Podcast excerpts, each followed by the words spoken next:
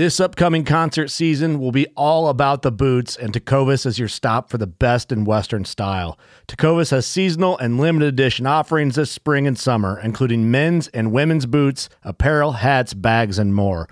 All Tecovas boots are made by hand in a time honored tradition with timeless styles that are always on trend. And Tecovas has first wear comfort with little to no break in period. It's hard to find this level of comfort paired with this level of style. Stop by your local Tecova store, have a complimentary drink or two, that's WCB style, and shop new styles. The smell of fresh leather and friendly staff are at your service. Many stores even have leather custom branding to make your boots truly personalized. And with regular live music and events, there's no in store experience like it. If you can't make it into a store, just visit tecovas.com. That's T E C O V A S.com. They offer free shipping on all boots, as well as free returns and exchanges, and ship right to your door. Go to tecovas.com and find your new favorite pair of boots today. Whether you're just looking to stay warm during a hunt or need maximum concealment, the clothing you wear can make or break a hunt. At MidwayUSA.com, we understand hunting clothing has come a long way with more meticulously crafted camo patterns, advanced scent control technologies, and weatherproof options to withstand the elements. Hunters have to wait until their favorite season, but shouldn't wait on gear, which is why Midway USA offers super fast shipping. When you're ready for your next system, log on to MidwayUSA.com.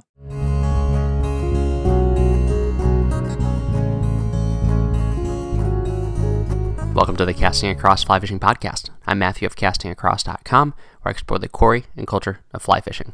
This is being recorded at the end of February, and I've got about a foot of snow that's going to be showing up anytime in the next 24 hours. But that doesn't mean that I'm not thinking about dry fly fishing. In fact, although I enjoy fishing streamers and I like fishing nymphs, and I know that there's some of you that that's your preferred method of fishing, I think you can probably appreciate even if you have some sort of predisposition to utilizing some other technique to catch fish and catch lots of fish, that there is just something special about dry fly fishing. And when you think of that idyllic springtime moment, for me at least, it's watching bugs come off the water, watching fish ripple the surface as they chase them, and trying to imitate that and, and catch those trout. So again, I'm not saying dry fly fishing is the only way. I'm not saying that that is the only way to be a purist. I'm not saying that is is the most effective way to catch fish, but it's a fun way to catch fish, and I and again I think that most of us can appreciate that. So there's a lot that goes into catching fish on dry flies. I would say that it's not the most complicated, but it has aspects that are as complicated, if not more complicated, than any other technique out there. And there's so much that can be said about that. But the way that I think about about fishing is that your um, skill and your proficiency and your experience are probably the most important things, but your gear can help you. And I would even say that your gear can kind of add a little bit of a boost to your skill. And as you get experience, you can winnow down what you use and why you use it and you can appreciate that you can work a little bit smarter and not harder if you have the right stuff. So, as per usual, um, I'm not advocating you go out and buy an entirely new dry fly setup. That might be what you want to do. Um, I had a, a friend uh, a couple of, uh, goodness, almost decades ago, but he really wanted to hone in his dry fly fishing. And so he went and got rod, line, gear, and then would only pack dry flies so that he was forced into being a better dry fly fisher. Um, I'm not saying you have to do that. That's a fun thing to do, uh, but I'm not saying you have to do that. You don't have to have specialized gear. I mean, think about uh, just a normal all around trout setup, something that is proficient for casting dries, nymphs, and streamers, something that is okay for making 20 foot casts, and something that's okay for making 60 foot casts.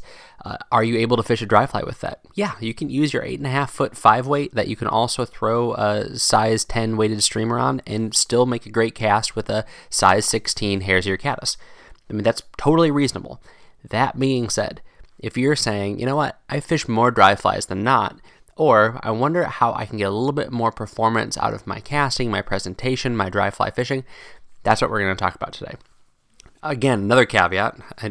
If you've listened to the podcast enough, you know that I like to have three or four layers of caveats, lest anyone have uh, any really blatant accusations to level at me regarding the way that I approach fly fishing. The other, the other caveat, of course, is that every one of us is different. Our casting stroke is different, and maybe even the way we think about fishing is different. But really, our, our casting is different. Uh, so even though we all effectively have the same mechanics that get the fly line to where it's supposed to be, and in dry fly fishing, with that uh, presentation that is going to give a very natural uh, drift of a, of, a, of a fly before a fish, we still all have different casting mechanics. So, what might be good for one person is not going to be good for another. Now, of course, there's a relatively, you know, um, reasonable uh, standard uh, of, of, what makes a good dry fly rod, and that's what I'm going to talk about. So those are a couple of caveats. I'm sure I'll throw in a few more here, but again, this is not how to go buy the right gear.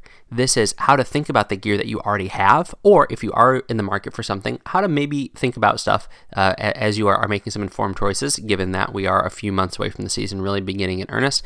But then also just thinking about maybe things you have that you, you might not be using up to their potential. So we'll go through a couple things, maybe throw a few dry fly fishing tips and techniques in there. Uh, there are absolutely plenty of resources out there within Casting Across and then absolutely outside. So we'll start with the most important thing when you're fishing dry flies tippet. Yes, fly rods are exciting and they're fun and they're important, but I think that for $4, you can really improve your dry fly fishing by having the right tippet. Now, uh, th- there's a couple different aspects to this. The first is are you using a tippet that is supple? So you want something that is not too rigid. And this is going to vary from brand to brand. I have been a devoted Orvis Super Strong monofilament user for a long time, a, a real long time. And I will readily admit that a lot of that is just comfort and a lot of that is just being aware of how the material works. They reformulated it, I think, about maybe six years ago, and I actually liked the improvement, and so I didn't go shop around. I have used other tippets here and there. Um, I certainly use other things as I'm, I'm doing more complicated um, streamer and uh, nymph fishing, but for most of my all around fishing, I use Orvis Super Strong. Now, that might not be your favorite. You might not like it. You might have something else that you like. But I have found that I like it, and one of the reasons why I like it so much is because it is not going to have a lot of memory and it is not super rigid. And so, what this means for making a dry fly presentation is that whether I'm using 7x down to a midge or I'm using 5x to a big puffy attractor fly, that that fly is going to be what the current influences, assuming I'm not using too thick of a tippet, as opposed to that tippet. So, uh, you've all experienced drag. What is drag? Drag is that fly being moved not by the current, but the line, leader, or tippet being moved by the current in such a way that it moves the fly after it. So the fly is not moving at a natural speed. The, according to the current, the line, leader, or tippet are moving with the current, and the fly is being dragged behind it. I think we all know what that means, but it's good to be able to define terms. So why do I say that you should buy good tippet? And again, I'm not advocating for, for the Orvis product that I, I mentioned earlier. Find something that works for you, but find something that is not too rigid. There are a lot of great reasons to have firmer tippet in different fly fishing setups, and especially as you are building your own leaders, which I will touch on here in a little bit, but not at length because I have other podcasts and articles about that. Um, using rigid, uh, more firm tippet further up into your leader construction can be very, very helpful, even when fishing dry flies.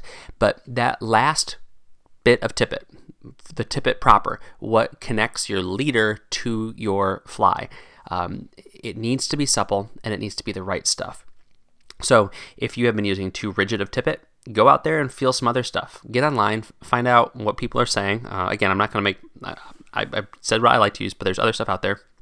Find what people are saying that they like to use. Um, go and, and touch it. You can feel a difference between brand to brand, stuff that's more rigid and stuff that is more more soft. Um, and then once you get that, be willing to use long lengths of the stuff use long lengths of the stuff. When I was fishing a lot of spring creeks, I would routinely go like almost my entire wingspan. I'm five seven and a half on a good day. Five eight in wading boots, but I guess that doesn't affect my my wingspan. I would usually go about you know fingertip to fingertip of tippet material when I was fishing over spooky fish with uh, with dry flies. I know people that would use longer lengths than that, but the reason is I wanted as little as possible in that water influencing my flies drift because especially when fish are being spooky, when fish are being selective, when fish have been feasting on natural bugs all day in a hatch or even just intermittent bugs coming off, I don't need anything complicating that. Also, I think that it really helps with a delicate presentation. I don't think it, it, does. It helps with a delicate presentation to have that fly kind of flutter down. Even I'm, I'm not saying you know where your your leader lands and then your tippet comes down in a puddle. There's times and places for that cast, and having a nice long supple leader can help with kind of that parachute style cast. However, even for a normal cast, having a, a light leader allows that, or excuse me, light tippet allows that fly to kind of flutter down and, and land very, very gently and make that delicate presentation because very few mayflies, caddisflies, and stoneflies of reasonable size splash. Some do, but most don't. So that, that would be the, the, the, first thing that I would say is what tippet are you using? Now, if, if you think this is crazy go nuts talk, uh, you know, that your tippet is going to impact your fly fishing that much, try, grab like a, like a size like 16 dry fly and uh, under normal circumstances on a size 16, you know, probably 5x or 6x, um, put that on make some cast with maybe five feet of, of that tippet material, and then jump up and jump down in uh, tippet sizes. So maybe maybe try casting it with a four if you can get the four through the eye of the hook. You might be able to depending on the diameter of the tippet. Four, five, six, seven, and you'll notice a difference. Um, if, if you've been fishing all day and you've been fishing with one particular um, weight of tippet and you you know it gets chewed up chewed up chewed up or you lose a fly you snap a knot or something like that and then you switch and you forgot maybe what width or length tippet you're using and what diameter tippet you're using and you put on something different you're gonna you're gonna notice if you're fishing the same fly making the same presentations you will notice a difference if you've been fishing long enough and you have a little bit of, of, uh, of touch and, and, feel and you can sense these things, you will notice a difference. And so what that, that indicates is it does impact your cast and it does uh, impact your presentation. So I'm talking about tippet for a long time, but it's, it's one of those, again, uh, underappreciated aspects of fishing. So, all right, tippet. I would say that's very, very important. Uh, leader is another one that you, you know, if, if you're buying something off of the shelf, a um, knotless tapered leader, you know, down to 5x or something like that, it's going to work just fine. I've talked about this ad nauseum elsewhere, and so I'm not going to repeat it all here. If you want to know where I've talked about that, feel free to reach out. I can send you the links, or you can just search it on castingacross.com. But there are some very simple ways where you can take a knotless tapered leader off the shelf, cut it up a little bit, add in that tippet I was talking about, and have a, a spectacularly good performing uh, dry fly leader. And that is going to make all the difference in the world in the presentation as well as the cast. So I am all about starting with knotless tapered leaders and then tying some new knots, adding some tippet, and I've been able to fish those very, very well, especially for dry flies. Um, for dry flies and streamers, I think that using a knotless tapered leader as a starting point is a great thing to do. I think that to have less knots in that butt section that section of your, your leader between your your fly line to leader connection and where your kind of fishing leader starts. So maybe you have like four or five feet to not have two or three extra knots in there and not to have big spools of bulky mono sitting around in your, your fishing area. Knotless taper leaders is, great for that. Okay, so very, very brief on that. There's a lot more that we could say. Um, I would say it's probably almost as important as tippet, but it's a little bit more involved and there's other resources out there on, on the website. So tippet leader, here we go, fly rod. So there are some fly rods that are just dreams for fishing dry flies. But of course, what you run into is that you're going to have to compromise in one way. The rods that are going to cast the furthest probably are going to have the stiffest tips, which is not going to be the best for protecting those tippets that are lighter. This is a problem I ran into with a five weight that I could just cast like a dream, and I felt like I could get to a point where I was casting dry flies beautifully with this. It could turn over light tippets, light flies, just bombing it on, on big rivers. And after two trips of just snapping decent sized fish after decent sized fish, I realized that this thing just either either my skill is was and still is not what it should be, which I'm not above that, but after switching over to other rods and fishing just fine, um, the tip of this thing was just way too stiff. And so I'm not a huge fan of stiff tips for dry flies. Um, now, there are situations where you might need that. If you are um, fishing at distance, then you know you are going to need something that's be able to cast further, and a stiffer tip is going to help with that. But again, I don't think that is the ideal setup for protecting those light tippets. So notice I haven't talked about line weight at all because that doesn't matter. I mean, I have great rods that that that cast and fish for dry flies in two all the way up to six. And it's not like t- fishing tiny flies use the two weight and fishing big flies use the six weight. I would say that I have a soft late 90s, mid 90s Sage VPS uh, graphite rod that is one of my favorite light, tiny fly rods. Um, so not tiny light fly rods because it's a pretty good size six weight. But for when I am fishing uh, 6x and 7x on medium to large rivers, it is an excellent rod and presentation because it has a pretty powerful butt section and it has a, a taper that is able to turn over um, the entire uh, belly of the fly line, the head down into the belly. So like, you know, 30 to 40 feet and then a little bit of shooting line. And it, it has a delicate tip. And then the two weight that I fish for a lot of, uh, of tiny little attractor flies up in, up in the mountains it's a very similar taper. Um, it has a powerful butt section and a softer top. And so for that six weight, I'm able to cast, you know, 60 feet and, and feel pretty confident in my ability to hook up with a fish if it takes at that at that distance. But again, that's not super common. That's not the situation I want to buy a fly rod for. Uh, I, I don't want to buy a fly rod for setting dry fly uh, takes at 75 feet. It's just not going to happen all the time for where I fish and for where most of us fish. So I'm confident in saying, you know what, if I can do this between 40 and 60 feet, then, then that works just fine for me. I'm not going to buy something that, again, that, that rod I talked about earlier, I could I could get hook sets at 75 feet on dry fly takes, but once that fish got closer to me and it started jumping and lunging, I can't tell you how many fish, big fat, you know, 16, 18 inch fish I lost over the course of like two uh, multiple trips, um, multiple days in each trip, and and I that the the rod was the only different variable to missing fish to all the fish I caught on other rods. You can tell I'm a little salty about that.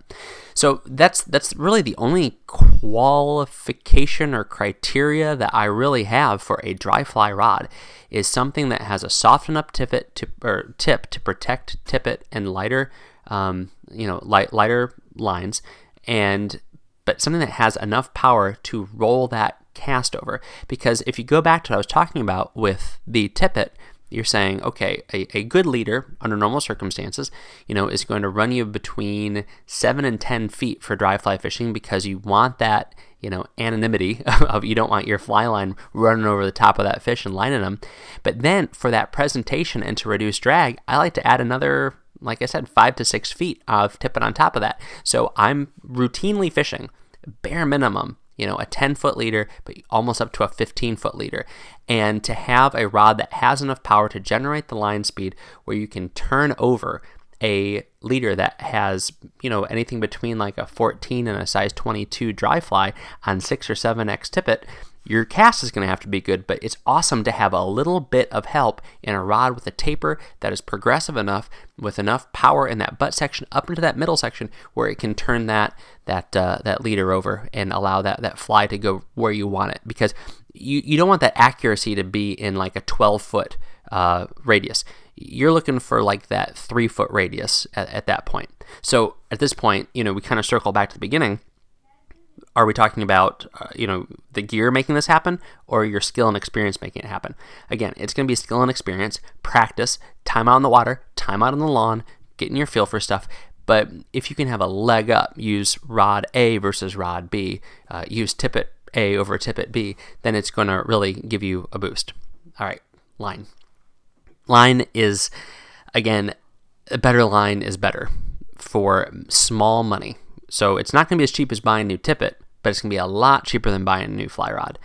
I've got a lot of content about about lines, but look at the different line tapers that are out there.